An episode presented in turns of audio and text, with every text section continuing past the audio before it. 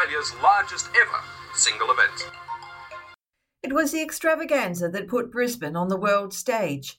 From April to October, the Australian $625 million fair attracted nearly 15 million visitors, as well as a good many businessmen, keen to give them attractions on which to spend their money.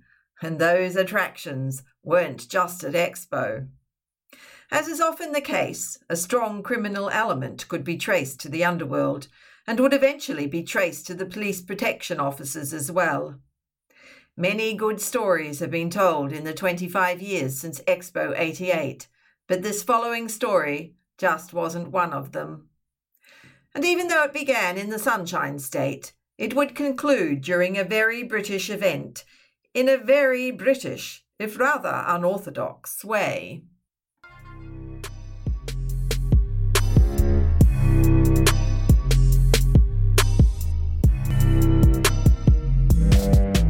Progressive Murder Mystery Podcasts present Who Killed Donald T. Johnson? This episode Bullseye by J.C. Leslie. There are many good men and women in the world, and many bad. A few are evil. For many years, such a man has engendered friends in high places, built his own empires, and destroyed others. This is a story about him. His name is Donald Johnson.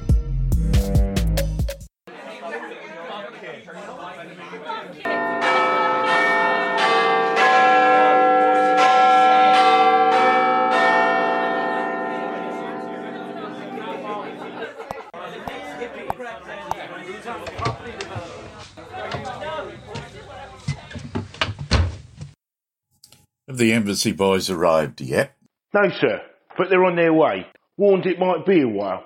Lots of yahooing still going on, by way of celebration. Silly sods. I wonder if they'll still be as keen when the national tax bill comes in. Yes, sir. I heard it'd be close to fifty million pounds. Yeah, and if the rest of the family are anything to go by, it will only last a couple of years, then the taxpayer will be paying for a divorce. What about her? Is she in the interview room? Yes, sir. I was just about to take her through the preliminaries. Okay, but no coercion. We don't want to be accused of creating a bloody internet incident. I think that's already happened, sir. The media are having a feeding frenzy. They always do when that goon appears. Uh, what's his condition, by the way? I'm afraid I haven't been updated. Nearly dead at the crime scene. It, it didn't sound good. Hmm. I guess that depends on your opinion of him. Okay, let's start the ball rolling. Yes, sir. Thank you, sir.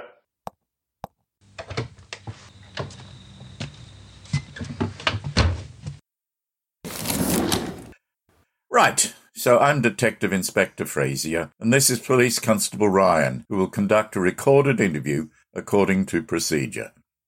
I understand a representative from the Australian Embassy is on his way and will be briefed accordingly. You may begin, PC Ryan. Yes, sir. Thank you, sir.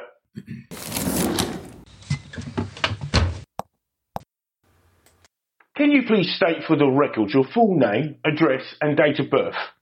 Alison Jane Ellis, 2 Kangaroo Street, Albion, Queensland, Australia. 15th of April 1965. You're an Australian? Can't you tell from the accent? Just answer the questions. Yes, I'm an Aussie. Why are you in the United Kingdom at the moment? I came for the royal wedding, of course. Didn't everybody? Can you just answer my question? I came for the hunt. I'd heard there would be a royal hunt. I know fox hunts are illegal, but I'm told some of the psychopathic narcissists attending the royal wedding wanted a bit of flesh. And where were you, these psychopathic narcissists? No, I had different prey. Would you like to tell me about it? Not really. You've been brought in for questioning after being found in the vicinity of a crime scene. This is a serious matter, and I ask you to take it seriously. Oh, I'm never serious. We Aussies aren't. Haven't you heard of Dame Edna or Adam Hills? Look, we found you in the woods in the Lake District with a bow in your hand. We've got a dead body with an arrow in the back. And those arrows are the same as we found in your quiver. At the moment, you're being held here for questioning. But with the circumstantial evidence against you, if you don't want to answer those questions seriously, then we don't need to wait for your embassy to arrive. I can charge you and send you back to the cell where you can wait on your embassy visit there. Okay, okay. Where do you want me to start? How about you tell me why you're in England at the moment? I came over to compete in the World Archery Masters Championships. Using hunting broadhead points on your arrows? I understand that's illegal in target archery. Yeah, well, it is. So why do you have them? To make sure and kill that narcissistic bastard with just one arrow. For the record, which narcissistical bastard are we talking about? That slimeball, cretin, Donald T. Johnson. And what reasons do you have for wanting to kill Donald T. Johnson? I wanted to do it for the last 30 years, ever since he sent a hitman after my husband. Can you tell me about it? I guess I don't really have a choice, do I? You don't have to answer anything. It's your choice. But it will look better if you cooperate. Okay then. It was during World Expo 88 in Brisbane. Lots of world leaders, heads of corporations, and major players were meeting in Brisbane during the six months of Expo. And one of them, who was there doing his dirty dealings, was that narcissist Donald T. Duck. My husband Norm was a senior police detective with the Major Crime Unit of the QPS. Can you state for the record what QPS stands for? Queensland Police Service. Norm was investigating a major ring of trafficking in underage girls for the sex trade. Few high up government workers and senior police were involved. Norm reckoned the police minister and police commissioner were on the take for it too. The whole government in Queensland was dirty at that time. There were a few clean police, my Norm, one of them, who were digging into the dirt. Norm and his team were sure it was that pig, Donald Duck, behind it all, and the one bankrolling the whole Outfit. What do you mean he was bankrolling the whole outfit? I don't know all the details, but apparently Donald Duck had been trafficking in underage girls for a while and had already established lines of trade in Australia, the US, and UK. He's even bigger in the trafficking trade now with the ease of using the internet and all the social media platforms for grooming young girls. And of course, he can advertise these innocent young girls for sale to those sick fucks on the dark web. Focusing back on 1988, though, did your husband, um, uh, Norm, find the evidence for this trafficking in underage girls? Norm was sent to meet up with one of his informants, but it was a setup. He was told to meet his informant at one of the old wharves along the Brisbane River. Lots of old storage sheds stand on the wharves, derelict or hardly used. He, Norm, didn't think anything of meeting in this spot as it was one he'd used before. Instead, a hitman met him. He severely beat my Norm. And then he put a gun to Norm's temple and pulled the trigger. Your husband was killed? No, the bullet managed to go straight from his right temple and out his left. He didn't die. He suffered an orbital fracture, which took out his sight and his senses of smell and taste. I guess it was lucky, though. The hitman left him for dead, and his partner found him a few minutes afterwards in a pool of blood. That's an incredible lucky trajectory. Lucky? Norm, my strong, fit husband, who loved his career as a police officer, who was renovating our house, who loved to restore silky oak furniture, who loved my cooking, had everything he loved taken away from him. After he got out of hospital, he just sat around doing nothing. In a stupor of depression, I could hardly convince him to eat. Everything to him now is just a texture in his mouth. He can't appreciate anything he eats. He could eat dog shit and wouldn't be able to tell the difference between that and my most wickedly delicious chocolate mud cake. And as for the renovations, they're still half finished, as Norm won't let anyone else work on the house, as he still sees it as his responsibility. Where is Norm now? Oh, he's here in London too. He was doing a training session today with the British Blind Archers. So, talk me through what has happened in the last 30 years since Norm was shot and you both arrived in the UK. Norm sat around depressed for the first 18 months after he was shot. Then a police officer friend took him out to the rifle range one day, and there were other blind shooters competing in the sport. He thought putting a gun back in Norm's hand would help him get over his PTSD. Did it? No, it made it worse. Any loud bangs make Norm freak out now. There was an archery field next to the rifle range, though. So Norm decided to instead give that a go. He was okay with archery?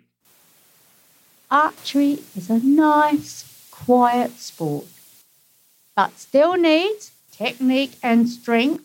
And, well, I think Norm liked to imagine he was shooting that bastard. He became really good at archery and became the national blind archery champion and competed in a few world championships representing Australia as well. Uh, just a question of interest. How does a blind person do archery? Oh, it's easy. The assistant stands at the target and rings a little bell, and the blind archer aims for it. Really? no, of course not. Your assistant would need to have a death wish to do that. The blind archer uses a foot plate to keep their feet in the right direction and a tripod to touch their bow hand against so the assistant can line them up directly with the bull's eye. After that, it's all down to the technique of the archer, and especially with blind archers, good core strength so they stand straight and don't wobble. You became a good archer? Yes. I was there training with Norm so often I ended up shooting most days. I'm not Olympic level, but I hold my own in the Masters division. You said you came over to compete in the World Masters Archery competition. Yes. It was finally the perfect opportunity. I had a reason to travel with all my archery gear and buying a few broadhead points for my arrows wouldn't raise any question, since archers hunt bunnies and Bambi's here. We knew Donald Duck would be here for the royal wedding, and Norm had found out on the dark web about this illegal fox hunt. Since that narcissist can't miss the chance to kill something, we knew he'd be taking part. And what type of bow is this that you're using? I know it's not a longbow. you English and your longbows and Robin Hood. Do you know those poor archers in battle had to pull a bow of at least 80 pounds in order to kill someone with a longbow? Apparently, skeletal remains of medieval archers show how their shoulders were worn and have serious repetitive strain injuries. They must have been in such pain to shoot. And your bow? It's a compound bow. Uh, for the record, could you describe it and how it works? Mm, okay. I'm not sure how much archery terminology you know. Uh, very little, uh, so keep it simple. A compound bow has the riser, which is basically the handle that you hold on to, and the limbs where the strings attach. But unlike a longbow, which is just a long stick with a string, compound has a series of cables and pulleys and cams, so that when you draw the string back, at maximum draw, you're holding a lot less weight. This means there is a lot more energy stored, so that arrow flies much quicker. The archer can hold at full draw for a lot longer to line up with the target without needing to hold all the weight like you need to with a longbow or recurve.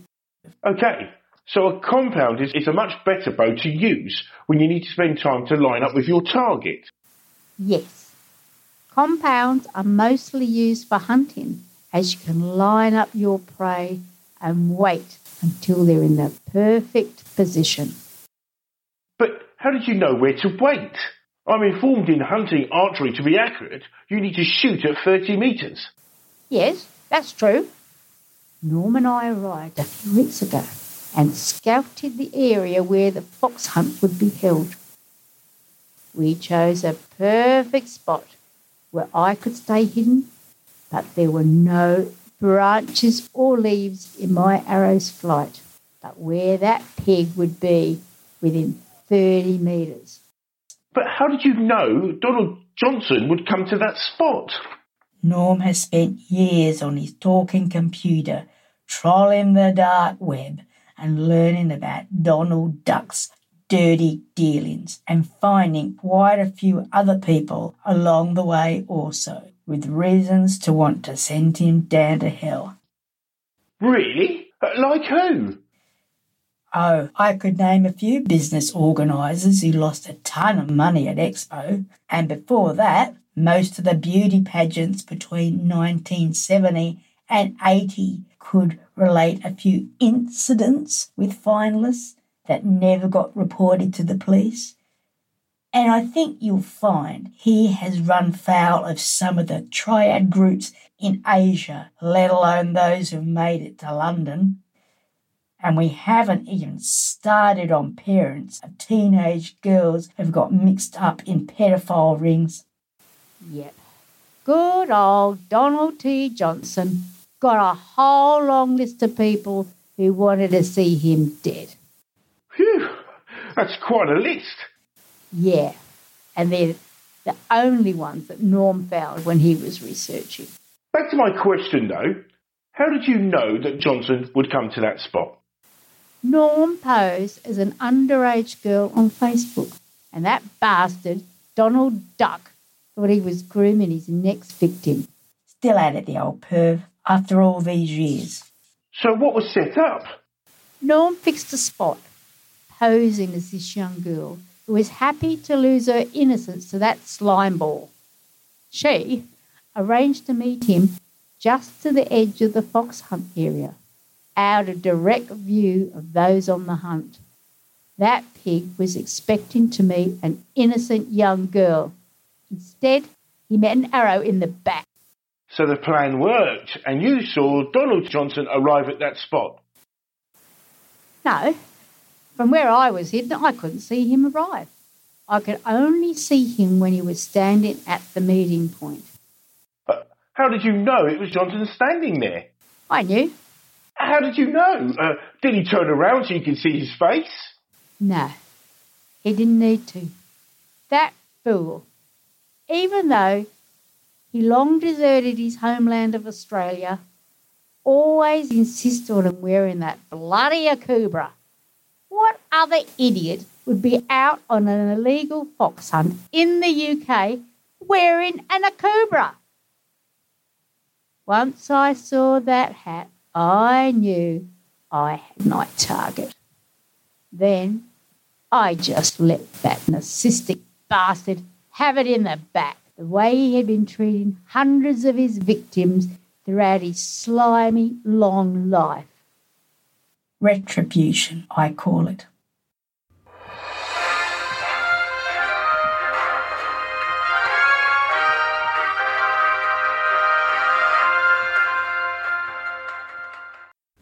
Bizarre accident at a bizarre event. That's the way the death has been described by the coroner at the inquest of Donald Johnson this afternoon. The Australian businessman and member of the infamous Adventurers Club was attending an illegal fox hunt held at Barrymount Estate, former home of the Duke of Northumberlandshire and currently owned by Wang Ho, owner of several casinos in Macau.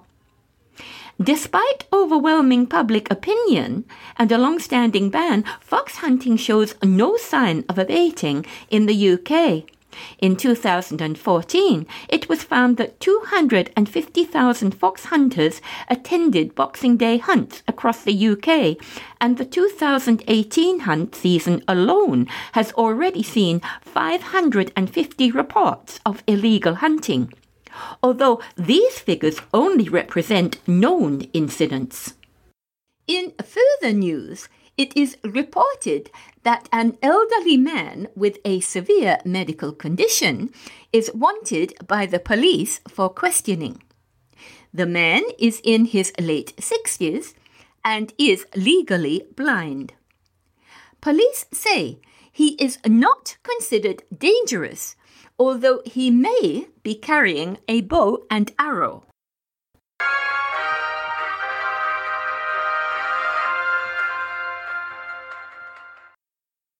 I'm the author of Bullseye, and I just wanted to tell you a little bit about how I came up with two of the ideas in my story. In fact, both of them have their origins in Wales. I was undertaking an arts leadership mentorship over in Wales in 2016. And two of the things that happened to me was one, I woke up one morning to the sounds of horns going and horses walking up the street right outside my door, hounds barking, and I was quite shocked because I knew that the UK had banned hunts in 2004 and yet this was 2016, and yet this was definitely a hunt taking place in the area and near the village where I was staying.